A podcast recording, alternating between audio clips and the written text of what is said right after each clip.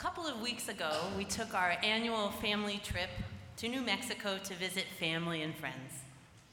Our whole family traveled by plane. My husband Jason, me, and our two and a half year old daughter Sarah. This kid loves airplanes, but she loves airports even more. The elevators, the escalators, and the moving walkways. The amazing thing about the moving walkway is that you're moving, but you're not. In case there's any doubt about your movement, all you have to do is graze your hand along the rails on either side, and you feel it moving even though your body is still. Or in Sarah's case, you would graze your hand along like this. And if you want to run in the direction of the walkway, you get going really fast without much exertion, which is very cool when you're very small. But if you run in the opposite direction of the walkway, you're suddenly disoriented. You make very little progress in your chosen direction, and people will stare at you. It is also not safe, and you could very well just fall on your face.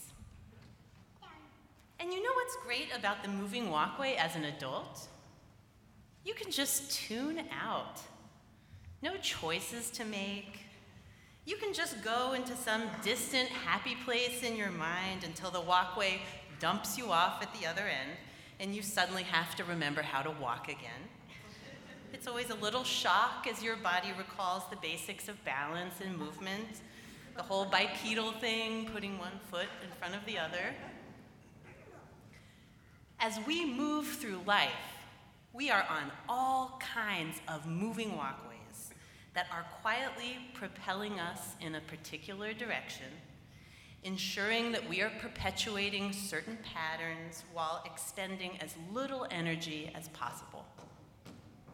We are on moving walkways of societal systems, of family patterns, of particular self talk, we are on moving walkways of all the isms racism, sexism, ageism, ableism, you name it. As we gather for worship this morning, may we see all these walkways, these systems, for what they are and for what they perpetuate. May we remember that we have beautiful bodies that were made to move to keep stepping in the right direction. May a greater love wake us up this morning and guide our hearts and our feet toward more expansive living and deeper freedom. Come, let us worship together.